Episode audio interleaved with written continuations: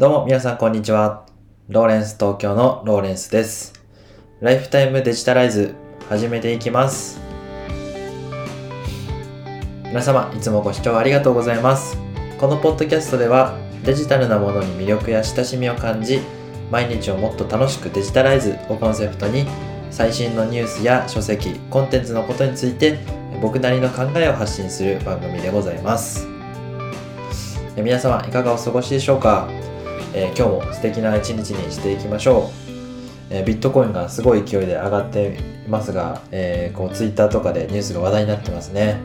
えー今日もですねあのデジタル、えマーケティングや SNS のニュースについて、えお伝えしたいと思います、え今日取り上げるのは Pinterest の2020年の、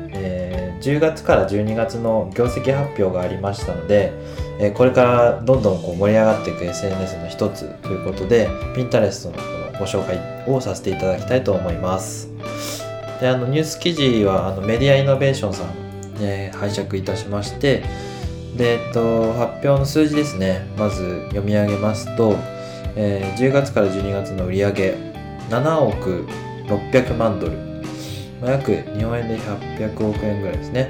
前年比76%増ということですごい数字ですよね。で月間ユーザー数これあの MAU っていうんですけどあのマンスリーアクティブユーザーズこれがですね4億5900万人これ前年比37%増ということでめちゃくちゃ増えてますよね。であのアメリカの方での MAU は、まあ、増加率11%ぐらいだったみたいなんですけどアメリカ以外の国でのこの MAU の増加率が46%だったということであの米国そのアメリカ以外でもこうピンタレストを利用する人が増えてるっていう証拠になりますね。こう世界中で利用してる人が増えていると。であの CEO のベル・シルバーマンさんが次のように語ってまして2020年にはこれまでのどの年よりも多い1億人以上の新規月間ユーザーをピンタレストに迎え今では世界中で4億5000万人もの月間アクティブユーザーにリーチしています。私はこの会社と試練の1年の間に非常に多くに人多くの人々に届けることができたインスピレーションを誇りに思います。今後もより刺激的でショッピングに適したコンテンツを配信し広告主がプラットフォームの価値とポジティブさを実感できるよう支援していきたいと考えています。とこういうふうに語ってましてあの今年のピンタレストの方向性みたいのがこれこうを読んで伺いましたのでちょっと深掘りしていきたいと思うんですけども後半の方にですねより刺激的でショッピングに適したコンテンツを配信しっていうことが書いてありましてこれはおそらくあの、ま、ピンタレストを通じてこういろんな商品にこうリーチして、えーこうピンタレストの画像を見た人が商品の購入に至るまでのそういうプロセスを、えーこうよりこう、えースムーズに行うような、えーシステム開発を行うっていう風な方向性だと思うんですよね。あの先日こうアイシャドウのあの化粧品の会社とピンタレストがコラボしコラボというかこう技術開発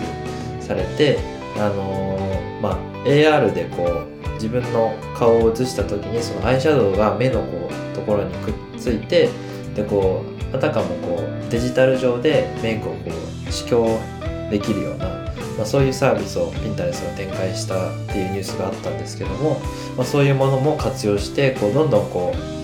えー、ピンタレストを利用するユーザーが商品にこうたどり着きやすいようにしていくっていうサービスをよより増やしていくのかなっていうふうな、えーことが伺えますよね。次に、えー広告の広告主がプラットフォームの価値とポジティブさを実感できるよう支援していきたいと考えています。これはあのまあえー広告元の、まあ、企業がこう例えば広告を出して、まあ、より広いユーザーに届けるっていうのもそうだと思うんですけどこう一般のユーザーが、えーこう投稿をしていってでそれをこう広告として、えー発信していくことによってこうマネタイズしていくっていうそういう部分もおそらくこう含めての表現だと思いますのでこうよりこう一般の YouTuber みたいなピピナーっていうらしいんですけどピンタレストのユーザーのことをそのピンタレストを使ってる、えー発信するインフルエンサーピナーが、えーより一層日本でも増えるようなそんな予感がするようなニュースですね。ま、今年もあのピンタレストをいろいろ使っている、えー、使う、えー、インフルエンサーの方々がもしかしたら増えてあの日本でもあのクラブハウスみたいにこう流行ったりするのかなっていうような、えー、ワクワクがあるかなというふうに思います。まあ、今日はですねあのピンタレストの2021年の動向についてあの、まあ、業績の数字からいろいろ考えてみました。あのですね、ぜひですねあの画像探索ツールと言われておりますピンタレストをあの利用してみると面白いと思いますのでえぜひ試してみてください。私もあのピンタレストを利用してブログ記事だったり、まあ、音声配信のそうこういう、えー、内容を投稿したりしてあのブログにあの検索して来てくれる人を増やす、そういうようなことをトライしてますので、えーと、まだユーザー数ユーザーがこうたくさん流れてきてるというわけではないんですけどもいろんなチャンネル用意しといてでこうちょっとずつ種をまいていくっていうのはとてもあのトライして無駄にならないことだと思いますので是非試してみてください。この番組では、えー、デジタルの、えー、身近に感じるために、えー、いろんなコンテンツのことについて配信をしております。コメントも募集しておりますので、えー、ぜひ、えー、よろしくお願いいたします。Twitter もブログもやってますので、ぜひチェックしていただければありがたいです。今日の配信はここまでとなります。ご視聴いただきありがとうございました。ライフタイムデジタライズでした。それではまた。バイバイ。